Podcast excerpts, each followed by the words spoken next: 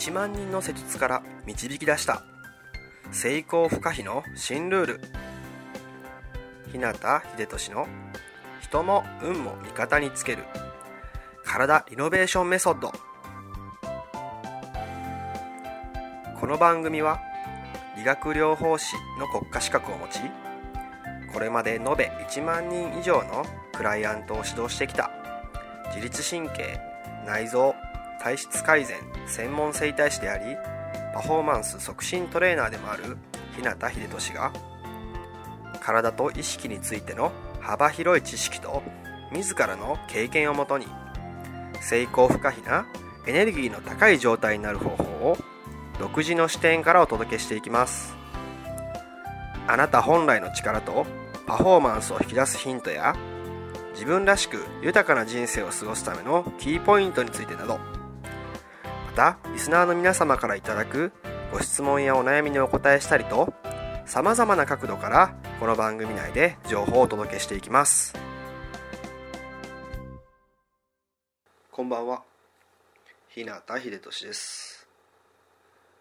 3月10日金曜日の夜ですね。いかがお過ごしでしょうか？今回はですね前回の内容について、えー、リスナーさんから頂いた質問が届いたのでそれに答える形で進めていきたいなと思います。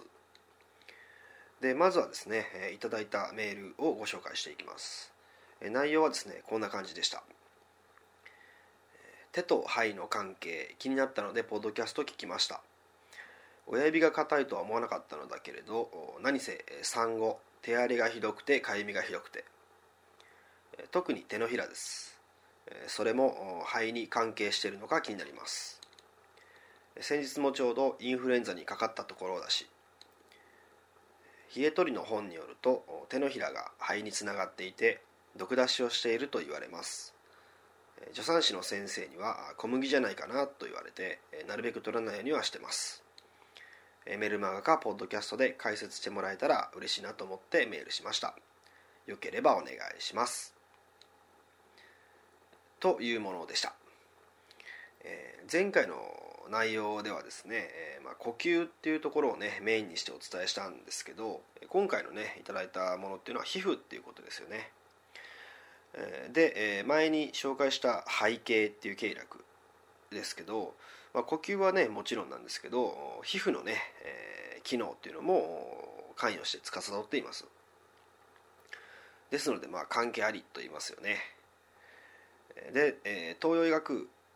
ではですね、えー、かゆみの原因として呼吸器系とかねその皮膚の機能を司る肺という経絡とストレスがね関係する心心ですね神経が弱っていると言われます特にですねストレスが関係するかゆみの場合っていうのは、まあ、1箇所が収まるとねまた別のところが痒くなったりとかねそういうのを繰り返すっていう特徴があるみたいですね。あとですね、まあ、手の湿疹とかね、まあ、そういうかゆみになりやすい人の特徴としてですけど体の中のね血液が不足しているっていう場合があります。で、えー、まあ、この方はですね女性の方なんですけど、まあ、やっぱ男性に比べて女性の場合は毎月のこう月経生理とかですね。あとは、まあ、妊娠出産授乳とかでね血液が足りなくなることが多いんですね。で血液はま体の栄養となっていて皮膚をね、えー、潤わせる働きがあるので、まあ、質の良い血液っていうのが不足してしまうと手足のこう先の方までね栄養が行き渡りにくくなってきます。まあその結果として、えー、指とかね手のひらが荒れたりとか、まあ、皮膚が薄くなってカサカサになったりとか硬くなってひび割れとかね赤切れができやすくなったりとかね、まあ、そういったことが起きやすくなってきます。でここで話を戻すとこのメールをね、えー、くれた方っていうのは現在9ヶ月のお子さんを持つお母さんなんですね。でですね、まあ、今ちょうど冬場でですね、えー、まだ空気がね乾燥もしやすいですし季節的にもねその秋とか冬とかっていうとねこう背景とか人形っていうのは弱ったりしやすいんですけど、まあ、ただでさえこう体内のね水分とかね表面のこう潤いっていうのを失われやすい時期なんですね。この辺はねこうイメージしやすいんじゃないかなと思うんですね。冬場乾燥してなんか水分がねかさ失われてカサカサになるってことですね。でまあもともとそういう、まあ、季節時期だっていうことと、まあ、そこにですね、えー、まあ今、うん、育児によるね負担とかストレスなどもね結構あるんだと思うんですね。そうなるとそのストレスによってね神経っていうね弱さ経絡の弱さが重なると背景と神経の低下っていうことによってかゆみがね出やすくなるっていうさっきの話になってきますね。でさらにこのお母さんの場合、まあ、現在もねあの母乳育児をね頑張って毎日続けられているようなんですね。なので、えー、毎月のまあ生理とかあと毎日の授乳ということでやっぱり血液がね、えー、足りなくなりやすい状況なのかなと言えます。こういったねさまざまな要素が重なることでですね、まあ、質問にあったような手荒れとかかゆみになっているんじゃないかなという可能性がね、えー、高いかなと考えられます。で対策としてはですね、まあ、まず本当に基本的なことなんですけどねあの栄養面から考えるとまずは水分不足にならないようにねちゃんと水を取ることですね。であのよくこれは勘違いされる人が多いんですけど水分といってもあの水以外のもの例えばお茶とかっていうのはまた全然ね成分が違っていくらお茶をね飲んでもあの本質的なこう体内の水不足っていうのは補えないんですね。よく僕もクライアントさんにこう水,、えー、水飲んでますかってね聞いたりすると飲んでますって言うんですけど詳しく聞いていくとねあの水じゃなくてお茶だったとかね。そういうふうにこう勘違いをされていてお茶とかばっかり飲んでてそれで、えー、水分を補えてるっていうふうに思っている、ね、人も結構いるんですね。でも全然さっき言ったようにねお茶と水は全く違って体内でこうねあの使われる形も全く違ってきますんで水は別物です。なのでしっかりとね、えー、水を取ることがまず最初ですね。あとはねそれと質の良い栄養のある血液っていうのをね補う作るってことですね。でまあ取るといい食事なんかをねあのいろいろ調べたら出てくると思いますし、えー、詳しい方も多いと思いますしね。ただまあ逆に手荒れがひどい時なんかはやっぱりこうお菓子とかみたいな甘いものとかねチョコレートとか、まあ、あとはこう揚げ物や油物とか香辛料などの効いたね刺激の強いものなんかは、まあ、皮膚の状態をねひどくする場合もあるので、まあ、控えるとかねした方がいいかもしれないですね。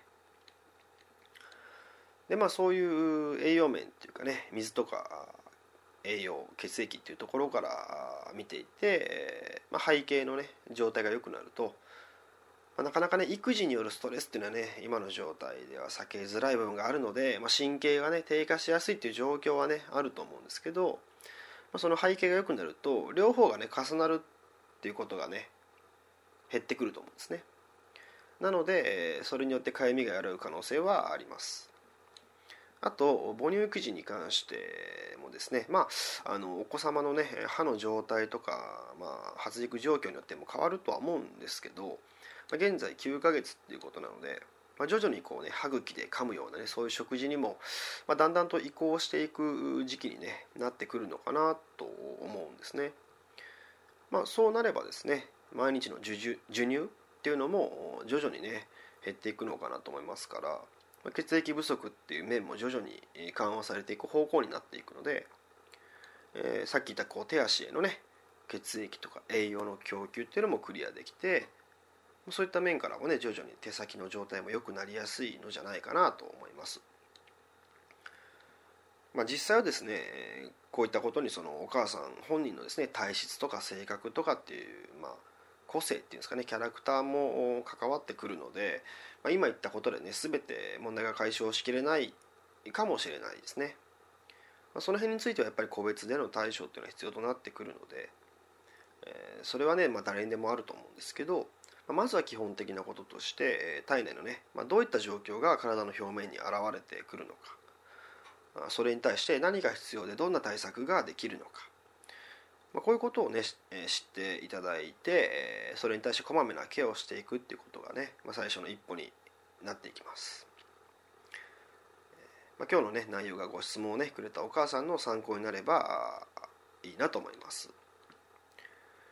それでは今日はここまでですね。えー、自分の人生を豊かで価値のあるものにしたいなら体を置き去りにはできません。体が変われば意識が変わり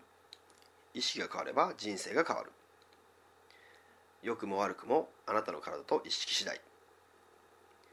また明日もエネルギーの高い一日を過ごしましょう。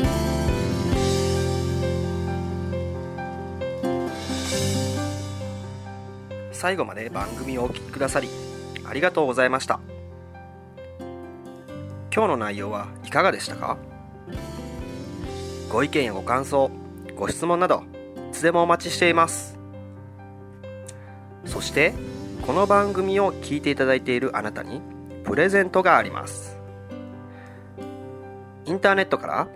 日向秀俊オフィシャルウェブサイトと検索していただくと僕のウェブページオフィシャルサイトが表示されます。サイト内にある登録フォームにお名前とメールアドレスを入力し送信していただくだけで隙間時間であなたの体のコンディションを整え日常のパフォーマンスアップに役立つ。動画と音声講座そして補足小冊子の無料プレゼントが届きます。是非お受け取りください。番組へのご感想やご質問ご相談もサイト内にあるお問い合わせフォームから受け付けています。また今からお伝えするメールアドレスの方に送っていただいても受付可能です。メールアドレスはメールアットマークひなたハイフンひでとしドットコム。mail アットマーク hinata ハイフン HIDETO shi.com になります。あなたからのご感想ご質問ご相談などいつでもお待ちしています。それではまた来週。あなたとお会いできるのを楽しみにしています。